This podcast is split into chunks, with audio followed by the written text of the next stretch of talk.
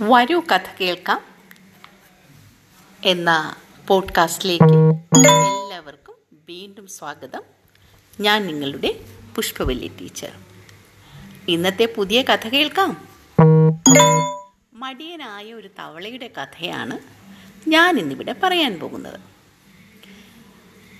ഒരിടത്തൊരിടത്തൊരു തവളക്കുട്ടൻ ഉണ്ടായിരുന്നു. വെറും മടിയനാണ്. ഒരു ദിവസം അവൻ ഒരു പുഴയുടെ തീരത്ത് ചുറ്റും നോക്കിക്കൊണ്ടിരിക്കുകയായിരുന്നു. അപ്പോൾ അതാ അവിടെ കുറേ പക്ഷികൾ പറന്നു വന്ന് മരക്കുമ്പിലിരിക്കുന്നു.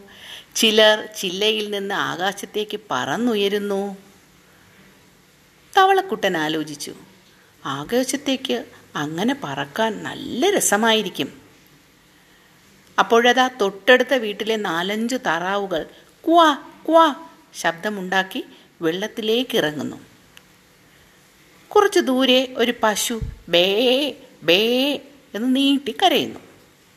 കുറേ കാക്കകൾ കാ കാ എന്ന് ഉറക്കെ കരഞ്ഞുകൊണ്ട് പറന്നു പോകുന്നു. തവളക്കുട്ടൻ ഇതെല്ലാം നോക്കി മടി പിടിച്ചിരിപ്പാണ്. ഓ ഇതുപോലെ എന്തെങ്കിലുമൊക്കെ ചെയ്യാൻ പഠിക്കണം. എന്നാലേ രസമുള്ളൂ. തവള വിചാരിച്ചു.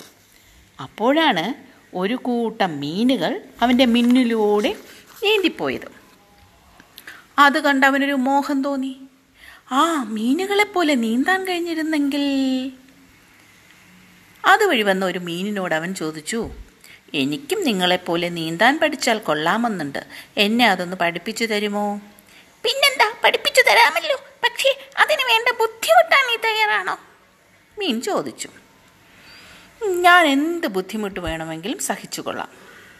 തവളക്കുട്ടൻ സമ്മതിച്ചു. അങ്ങനെ നീന്തൽ പഠനം തുടങ്ങി. തവളക്കുട്ടൻ ആദ്യം കുറച്ച് ദിവസമൊക്കെ നന്നായി കഷ്ടപ്പെട്ടു. കുറേശ്ശെ നീന്താനും പഠിച്ചു. എന്നാൽ വൈകാതെ അവന് മടുപ്പ് തോന്നി. പഠിത്തം അവസാനിപ്പിക്കുകയും ചെയ്തു. അത് കഴിഞ്ഞപ്പോൾ തവളക്കുട്ടന്റെ ശ്രദ്ധ മറ്റിലൊന്നായി. മുയലുകളെപ്പോലെ നന്നായി ചാടാൻ പഠിക്കണം.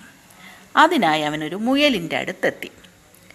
തവളക്കുട്ടന്റെ മോഹം കേട്ടപ്പോൾ മുയൽ പറഞ്ഞു ഏതു കാര്യവും ആർക്കും പഠിച്ചെടുക്കാൻ സാധിക്കും. പക്ഷെ ദിവസവും പരിശീലനം കൂടിയേ തീരൂ. അതിനെന്താ? ഞാൻ പരിശീലിക്കാമല്ലോ? തവളക്കുട്ടൻ സമ്മതിച്ചു. അന്നു മുതൽ മുയൽ പറഞ്ഞതുപോലെ തവള അനുസരിക്കാനും തുടങ്ങി. കുറച്ചു ദിവസത്തെ പരിശീലനം കൊണ്ട് കുറച്ചൊക്കെ ചാടാൻ തവള പഠിച്ചു. തന്റെ കഴിവിൽ അവൻ അഭിമാനം തോന്നി. പക്ഷേ കുറച്ചു ദിവസങ്ങൾ കൂടിക്കഴിഞ്ഞപ്പോൾ തവളക്കുട്ടൻ ആ പരിശീലനം അവസാനിപ്പിച്ചു. ഓ ഇതെന്തൊരു മെനക്കെട്ട പണിയാണ്. എനിക്ക് വയ്യ വീണ്ടും ചാടാൻ. താനൊരു നല്ല ചാട്ടക്കാരനായി ഇപ്പോൾ.